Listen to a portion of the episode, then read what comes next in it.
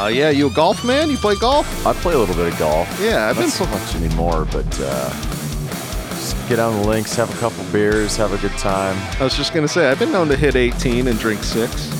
drink six. I've been known to hit 18 and drink 36. Anyway, my name is Dom DiTolla. I am one of your hosts here at the Sports Experience Podcast, alongside my co-host today, Chris Quinn, and we're getting a little golf action in. Yeah, I like this. We're getting uh, the whole 18 in today. How the whole that? 18, yes. And uh, today's episode is uh, Vijay Singh. Yeah, somebody that uh, I wouldn't say I followed during his career, but uh, I definitely was aware of because he was through this Tiger era of just like ridiculous dominance. But we see he's like this other guy. He's like this other guy. Everyone always tries to like pit Tiger and Mickelson against each other. Yeah. But this gentleman uh, was ranked number one during the midst of the era of dominant whore banging Tiger Woods. Well, we've talked about this and possibly bringing a whole podcast on it on how some athletes just uh, they get into this zone of womanizing and like it's their top game and but this is this era for Tiger in which he was just dominating but we see Vijay was just absolutely had so, one of the best records of consistency. Yeah, he was a very consistent golfer, and he came at a time when nobody thought Tiger Woods was touchable as far as, you know, eclipsing what he was setting in the specific sport. as far as dethroning him as number one too which is i mean in golf you see number one get switched up a bunch but back then it was just all tiger. It was all tiger. But let's get started. When was he uh, i like i like it to hear when he was uh, born from you. Uh, February 22nd, 1963, in Lautoka, Fiji. Yep, and the Fiji thing is so interesting to me because he obviously didn't grow up with any golf courses. No, He, uh-uh. and his dad said, "I hate to say it, but golf balls don't fall off trees." Yeah, that was a funny story. His dad said uh, golf balls don't fall off trees because they were very expensive and they Yeah. were kind of poor growing up there uh, out in the uh, South Pacific. But uh, he said, so I found some that did. Yeah, But they weren't golf balls, they were coconuts.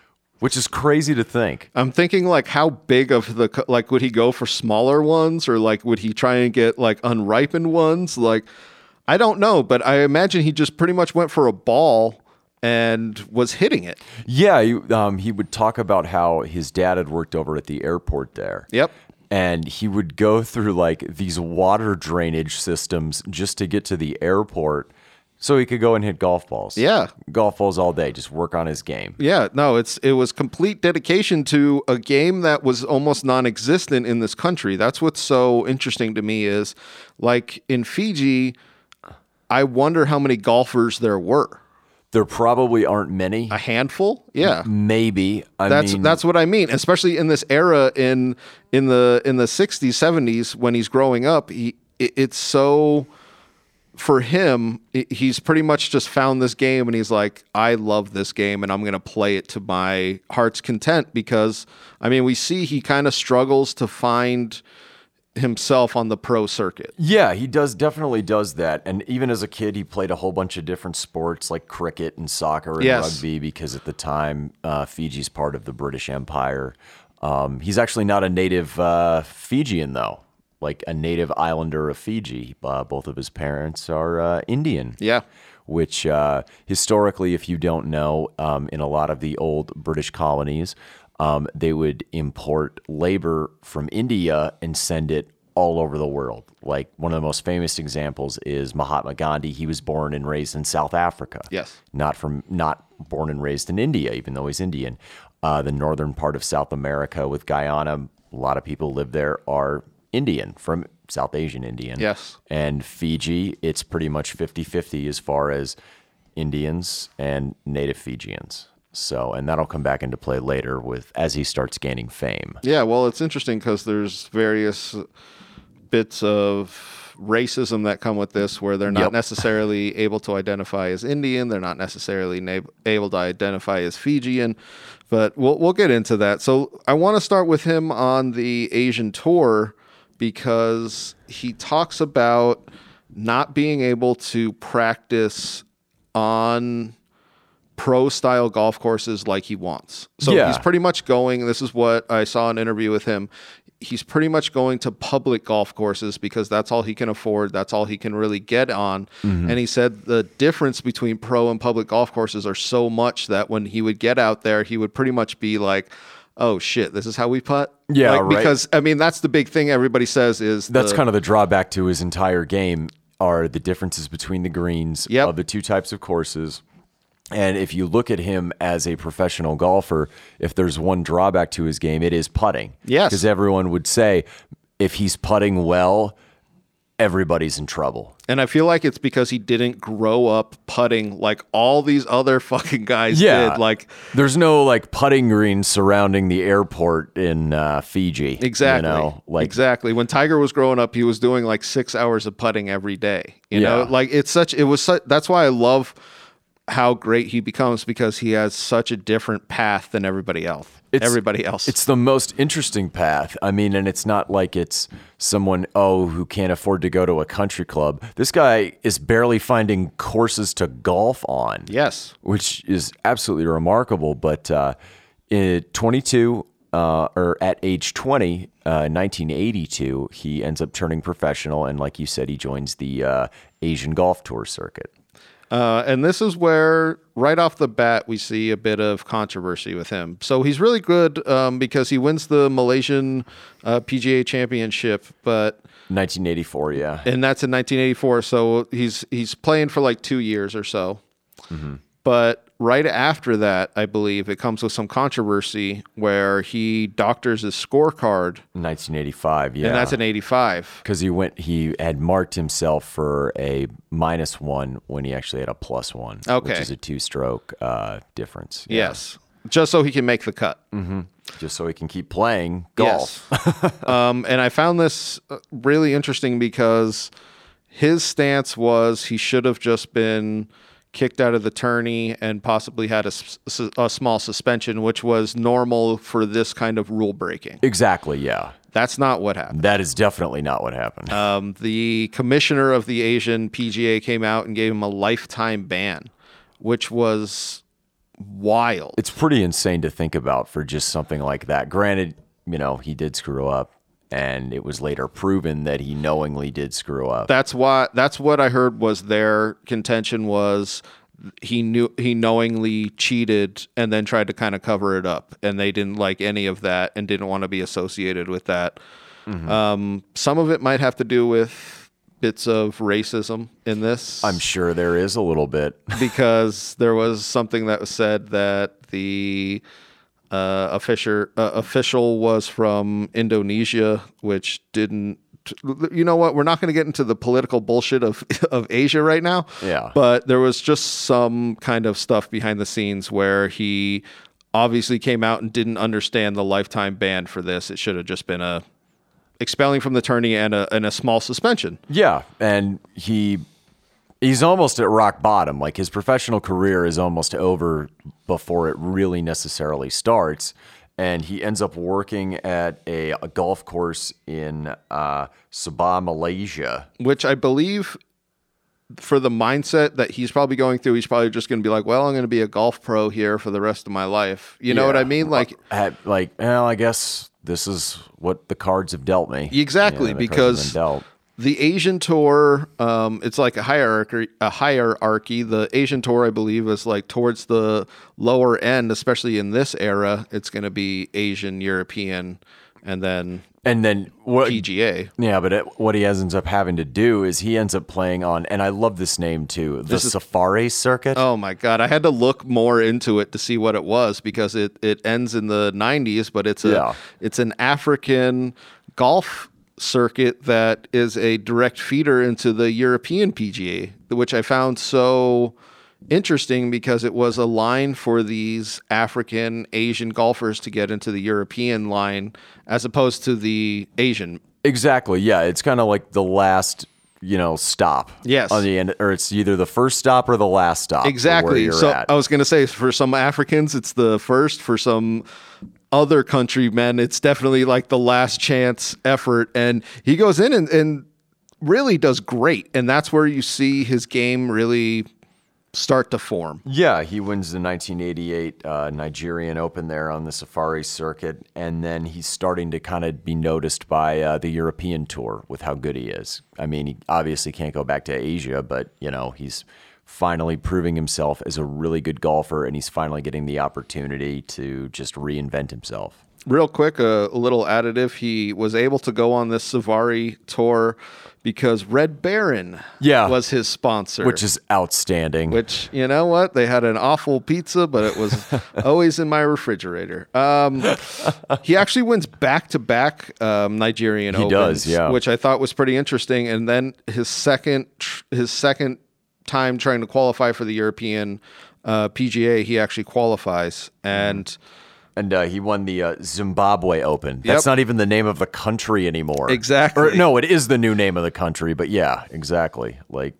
playing all over that continent. And if you're yeah if you're wondering why the uh, safari circuit isn't going on anymore there's so many coups that happened between here and now it, it's different countries exist but something that i want to say that he takes from this era of traveling africa traveling europe because he kind of does both at the same time is people say he plays more tourneys than anybody else on the circuit and you and you can see this even in his old age. This guy just wants to golf. He just wants to train and he wants to golf and be the best he possibly can be. yeah and i feel like he's had that since he was a kid Yeah. I mean, what else are you going to do all day? yeah I'm going to go to the airport and hit some golf balls. What? what But uh, he he uh, on the European tour he wins the uh, 1989 Volvo Open Championship in Italy. in Italy, and then uh, just continues kicking ass going on that particular tour. Well, I feel like this is where golfers kind of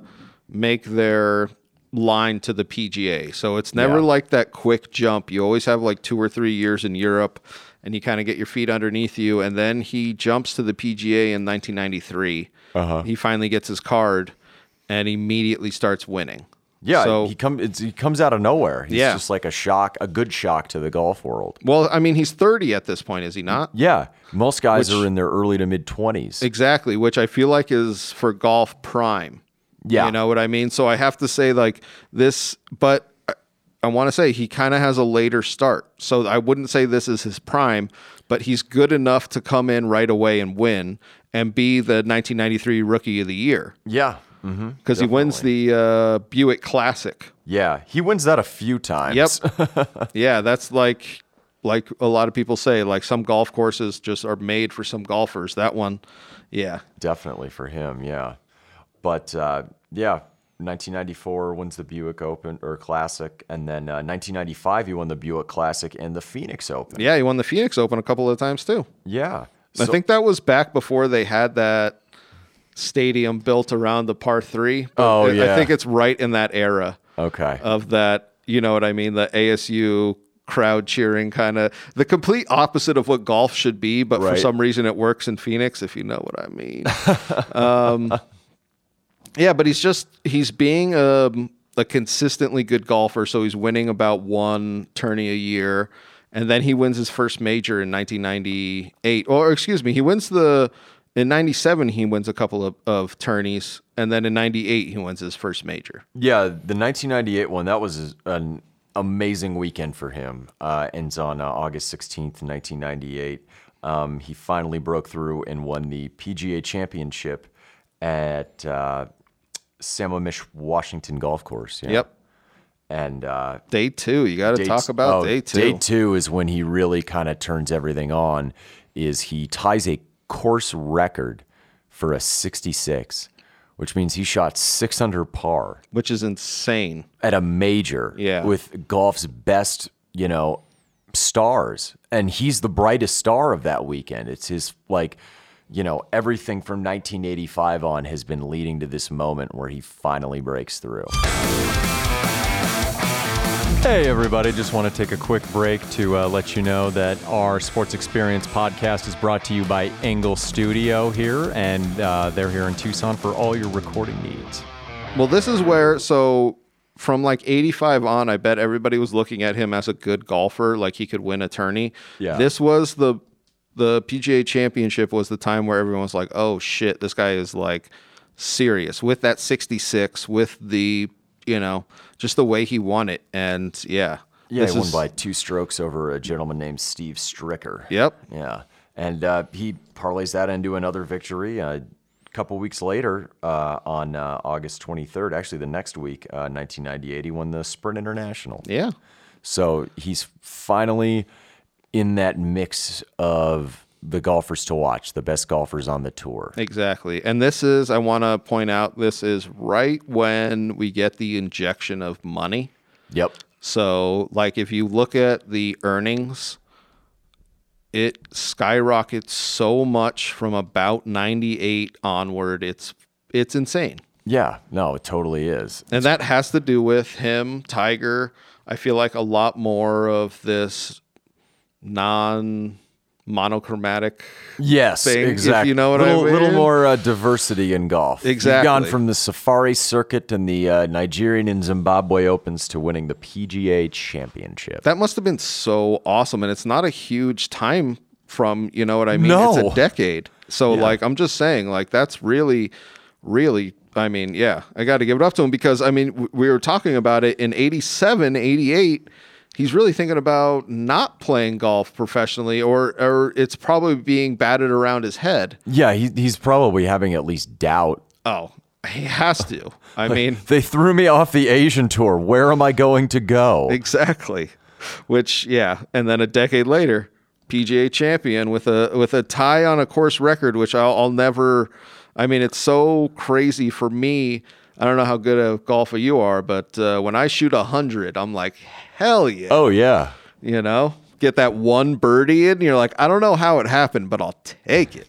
Plus seven on the next hole at the very least. Oh yeah. That's when I stopped counting, but I still attempt it. But so he, he has some wins, but then let's talk about 2000. Yeah, you know he- what? He, wins the Honda Classic in 99 and then on April 9th, 2000, Gold he jacket. becomes a legend. green jacket. Who, gives, a shit? shit? you know what? That's one of the best lines, but uh, we're definitely not talking about how the Masters isn't amazing because he goes on and, and wins a Masters, wins a gold, a green jacket. Excuse me, I'm getting all mixed up in my own mind, um, which has to be so awesome and is one of my favorite trophies. Because it's kind of a silly look, but then when you see them all up there, you're like, Yeah. "Oh, I get it. yep. I get it." A tradition unlike any other, Exactly. as famed douche canoe Jim Nantz always says. Oh, I wish they would switch those guys Oh, out, but that's all right. sweet What's the one guy that's amazing? I can't think of his name.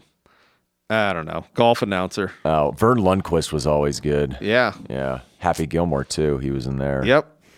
all right. All right. Um, oh, so he beat uh, Ernie Els in this one by three strokes, but it was a it was a a dominant victory for the Masters. Kind of is what people were saying was like Yeah. you can kind of see like, oh shit, he's going to be really good.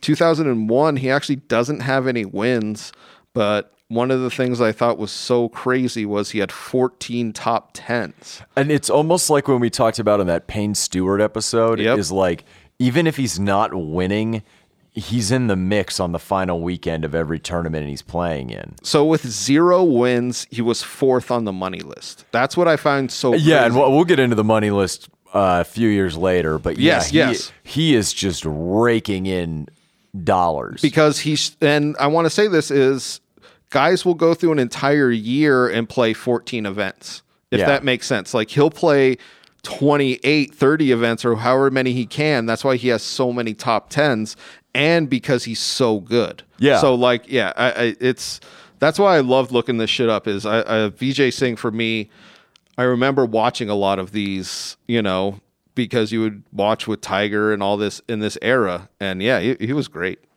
Yeah, and then in 2002, he's back on the uh, you know winning streak. He's winning the Shell Houston Open, which he did end up winning a couple. It seems he's winning all the same events. Like Yes. when I was looking through them, it's like there were just certain courses that really, Spoke to him. yeah, or he could really end up dominating on. I um, tried to look more into that, like what it was, but there really wasn't. I bet that's some real inside baseball golf talk where they were like, look, the greens are just not that rough. And then mm-hmm. he, you know what I mean? Like, But then in November of that year, he won the Tour Championship over Charles Howell III. So I mean, like, At this point, you're not talking about like who the hell is Vijay Singh? Where No. did this guy come from? You're just like Vijay Singh's in this tournament, and if he's not going to win, he's going to be in the top ten. Exactly. No, this is he establishes himself so well in this early 2000s that I mean, we we're we're leading up to it. We're leading up to it. Um, 2003 is when this all starts.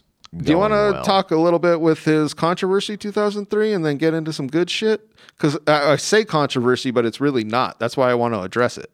Yeah, I mean, yeah, we can talk about his controversy. Um, so in 2003, um, a woman who actually went to the U of A, Yep. who's one of the best uh, female golfers ever, Annika Sorenstam, uh, she was trying to be the first woman to play in a male PGA event since Who? Babe Zaharias. Did, did we talk about her on the podcast? Hold up. Yeah. Did she fly across country and drink a hundred beers? Was that who that was? I think it was. She rode a horse around uh, Yankee Stadium. After no, Oh, Babe Didrikson oh, Zaharias, one of the it. best female athletes ever. She was actually the first until Annika Sorenstam in 1945 when she played in the Los Angeles Open Yep. against the dudes. And uh, when Sorenstam was uh, attempting to play, Vijay made some. Uh, he had some choice words for her. So he had he was talking shit on her coming in, but he was misquoted in something. I want to talk about the era. Yeah. After I get into this misquote, but what he said was he kind of didn't feel like she should have been in it because she was taking away spots from guys who essentially made the right path. So they were kind of giving her a spot. If that yeah, makes they, they were going to give her a spot over golfers. And I think a lot of this stems from how hard he had to work and the insane, like wonky path he had to take Yes. to become a professional golfer. Because I think he put himself in those other guys' shoes Yes. who were fighting to get on the tour and fighting to get in these events and been like, no. because he he said he wasn't against a woman competing in an open. He just wanted them to make it like all the other golfers. Yeah, to qualify. to qualify. essentially. Which Yeah. I I actually agree with that. But then where he gets bogged down is they ask him if she would be paired with him. Yeah. How would they? How would that go? And his response was, "We wouldn't be paired because I would be in a champions pairing." Um, with another champion because Yeah. that's like TV shit. So they try and put two guys together so they can. It's like, I'll be golfing with Tiger. She'll be uh, well, golfing that's with somebody else. Yeah, it's it's not. He's not being a dick. He's just being like, no, like we literally wouldn't be paired. And then what came out was, and I swear to God, it was something like this brown. Asian, possibly Muslim, said he would never golf with the woman by his side, and he had to come out and defend it multiple times and be like, "I didn't say that. That's a Didn't hundred say that. I said she doesn't belong if she can't qualify. yeah, and that's and that's we see this era of I hate to say it, but Sensationalizing. yes, and That's this is the it beginning of is. it, and the anti, almost like not understanding who these people are because he's like Hindi. He didn't have this idea that women shouldn't do. You know what I mean? Yeah, it's just complete misunderstanding, misquoting, sensationalism. Bad reporting, all, all of it. Just people looking for headlines and people with an axe to grind trying to be a dick. Should Exactly. He have, should he have said it? Probably not, but I can understand why he said it and the fact, no, I'll be in the champions thing because that's exactly where he would have been. That's what I mean. I feel like he was just like giving facts and they were like, whoop, I got you on that. Like he wasn't, that was my big thing because I remember this and I remember because we brought up who we talk about outside of the podcast, we talk about like, who should we do this? And I remember thinking that Vijay Singh came out talking shit on Annika Sorenstein Sorensen, yeah. um, getting that opportunity. That was the narrative that I heard, and I didn't research it enough like I did this time. So this is one of those things that I'm so glad I went back and researched on because it was like it wasn't the opposite, but it definitely wasn't that. No, for sure. It was just him bluntly saying how he felt. yeah. And it wasn't like he was lying or being chauvinistic or No. anything. It was just him being like, yeah, cool. That's the other thing I hate about a lot of these athletes aren't allowed or public figures aren't allowed to be as blunt as you could see they want to be because it just backfires for no fucking reason. All right, I'm getting angry. Let's get into 2003, which was his best year. Oh, yeah. outside of this little controversy, One, which uh, is in it's not even a controversy. No, I mean he won four tournament or yeah, nine tournaments, I believe. Or no, it's four. Yes. 18 top 10 finishes and he was the tour money leader. Yep, not Shooter McGavin this Not year. Not Shooter McGavin, not Tiger the whorebanger, Vijay Singh. Oh man, uh, a couple of outstanding things that he did on this. He shot a 29 on the back nine of uh, the U.S. Open, which is one of those ridiculous. that that's insane. Yeah. That's just freaking absurd. he didn't actually win the U.S. Open on that. He had a, No. a really bad day, but that's just to shoot a 29 on a on the on yeah whatever On a It's- nine hole. on a nine. It's insane. But uh, yeah, wins the Phoenix Open again. You know, he earned more than $1 million more than Tiger did that year. Give me a, give me a number because I have the number here, and I thought it was pretty fucking ridiculous. He won seven million five hundred seventy-three thousand nine hundred and seven dollars for hitting a golf ball. It's so insane, and that's not sponsorship money. That is straight up No, tourney winnings. and he finished runner-up to Tiger that year for PGA Player of the Year. People thought he probably should have won that year, but Tiger had that, you know. He had that almost Grand Slam type Yep. deal going there in that era, so it's like, all right, fine, but 2004, you can't take it away from. And I was gonna say he starts it off like he was doing. He does the he wins the AT and T Pebble Beach Pro Am, even though uh, Bob Barker doesn't show up this He year. He does not, and that annoying guy played by Joe Flaherty yelling ex- expletives at him from the woods. Another great. So he has a lot of these great little uh, achievements. Another one is he. uh, This is his twelfth consecutive top ten finish.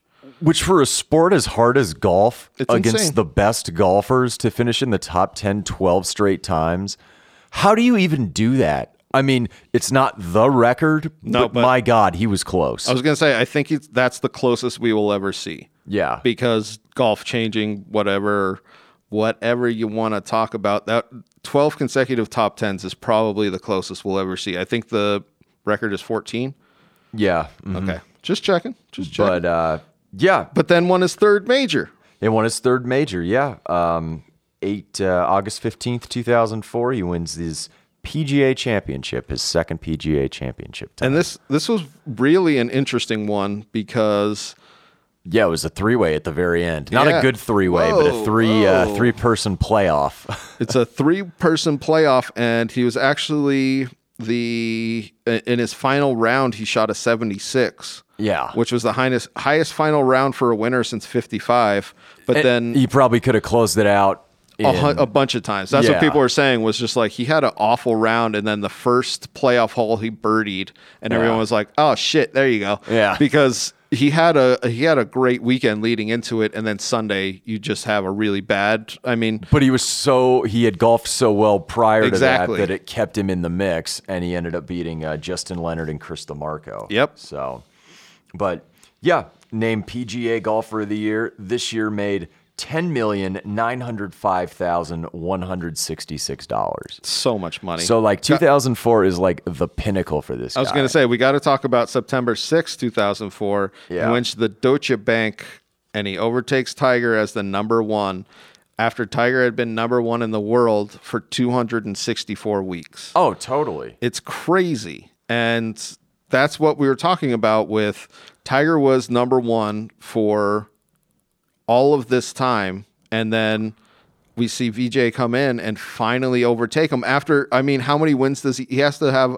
a year with 4 wins. He has 12 consecutive top 10s. Yeah. And this is when he finally overtakes Tiger as number 1. And it's in this era where he's the only other number one that's not Tiger. Yeah. I think it's 32 weeks he spent as the world's number one ranked golfer because he uh, surpassed Tiger, then Tiger took it back Took it him, back. but then t- uh, Vijay took it back again. Yeah. Which is like unbelievable. No, yeah, it's really the the the story that this guy has going from we we brought it up again, going from getting bar- barred from Asia for life to being one of the greatest golfers in the early 2000s with Tiger. A lot of people get barred from Asia for life, but it's for a lot of other not golf things. I heard Dom can't go to Vietnam, but that's for a different reason. Non golf. It turns out it's cricket related. I'm not going to get into it today. Cricket injury related, no. But uh, You got to understand crumpet before you understand cricket. cricket. Casey Jones. All right. Uh, he wins the Sony Open in uh, 2005. Um, but this is the year that he had lost but regained it from Tiger. He had three other wins. well, this is where. Tiger wins that uh, wins the Masters. Yeah. this is a famous Tiger kind of bullshit year. But then we see that's why Tiger overtakes him.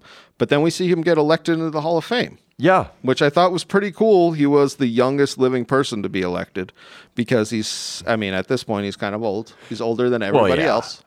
And this is where I want to get into right now is over 40 he eclipses the player with the most amount of wins and I don't I don't know if we'll see anybody in the PGA Tour over 40 with the most amount of wins. He has 22 right now. Yeah, it's it, it's not even close. Yeah. and because most of the guys when they're accumulating these wins start in their early to mid twenties. Yep. He's winning championships at an age where you're not supposed to, where guys are like winding down their career and, And like maybe we'll have one. senior tour. Yeah. Yeah. like maybe they'll have just one weekend bat out of hell style, but no, it doesn't happen. Or- Everybody um, thought Vijay actually was going to go into the what do they call it? The championship tour. yeah, and I mean he's there now, but I mean, but they thought they thought he was going to go in there like seriously like 2008 2009 but he kept playing kept winning and yeah it's pretty ridiculous Yeah, I mean, winning these Barclays tournaments, like you know, 2006 to 2008. You know, you're the guy that I want. I want to emphasize this is just he loves golf. He Yeah. loves training and he loves playing golf. He's not somebody that's gonna sit idly by while his career winds down. He's going to keep competing for better or worse, no matter where his skills are at. well i want to bring this up um, going going back because golf had a stigma that they attach to weight training Yes. and Vijay and Tiger were the two guys that literally would go lift weights every day and showed what improvement it had on their golf game. Yeah, and they're not trying to necessarily get jacked or No, anything. no. Is they were weight training to improve their bodies and help condition and make themselves better. And you see every single golfer now does that. Yeah, exactly. And while he had, you know, some knee and back issues kind of in the late 2000s, who knows how worse it could have gotten if he wasn't weight training. Yeah. And then uh, he did run into that deer antler spray thing. Did you see that? I saw that, which I felt bad for because here we come more with the more racism. I, I Yeah. distinctly remember it. Um, yeah, yeah. I mean, let's get into it. He bought this spray for his skin, right? Yeah, Ray Lewis had used it um, later in his career with the Ravens, and there was a lot of controversy surrounding it. Well, so what's it supposed to do? That was my like. I, think didn't- it's something for your joints and Okay. like you know to help improve like muscle recovery and stuff. Okay. so it's illegal. It, you're not a, you're not allowed to use it. but, yeah, yeah, yeah. The PGA came out and tried to suspend him, and then he said that he had no idea, and he actually sued the PGA, And, they settled it. Yeah, he settled. went, he went after him. Like Yeah. he, he has shown that he will never back down. No, I like that. I definitely like that because it seemed very silly in the in the time. you know? But he ends up uh, joining the senior tour. Yep. Ends up joining the senior tour there in the uh, mid to late 2010s and uh, or 20 teens and uh, won the 2017 uh, Bass Pro Shops uh, tournament with uh, Carlos Franco there in April of 2017. And then Yeah. uh, 2018 won the Toshiba Classic. And then uh, later that uh, year, uh, he won the uh, Senior Players Championship in a playoff Yeah, I thought that was pretty cool. which is like, man, this dude has 34 career wins, and you never would have thought he would have got there. no, yeah, that's why I love these stories of these guys with a different path than everybody else. And I bet he has some great stories about playing golf literally on like every continent that you could. Yeah. in that era, you know what I mean? He went through them all. Well, I mean, when you think of PGA Tour players, you know, with the possible exception of like a Payne Stewart who had to kind of start off in Asia, it's usually Yep. guys that are just jump right into the PGA or guys that go from Europe to the PGA. Exactly. Maybe they do one or two years in Europe, but everybody sees like, oh, they're not going to be here next year, kind of shit. Yeah, No. this, this guy's golfing uh, in Zimbabwe on a safari circuit. Exactly. Yeah, I loved it. Two Nigerian Open.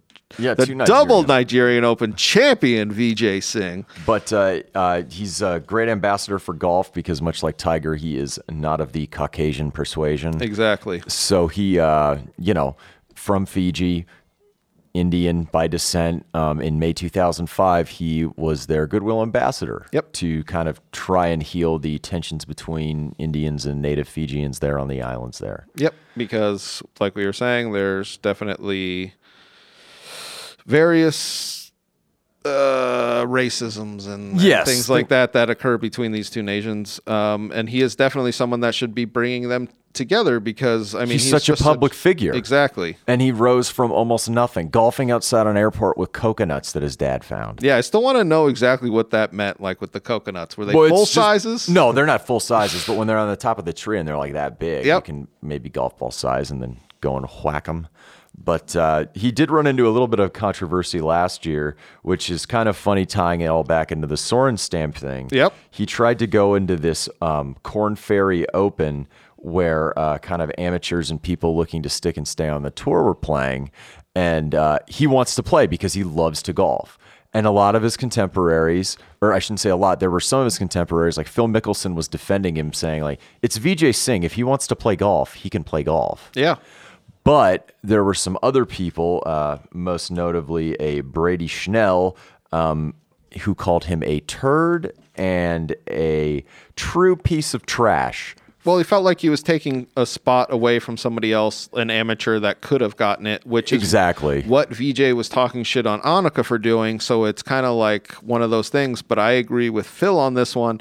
If Vijay wants to play some golf, we're going to let him play some golf. Yeah, I mean, he's going to draw how many people to that tournament? He's one of the biggest names in the entire sport. He's in the Hall of Fame. I Yeah. mean, come on. Yep. But uh, yeah, that's Vijay Singh, everybody. Hey, everybody, this is just a stock message at the end of every episode.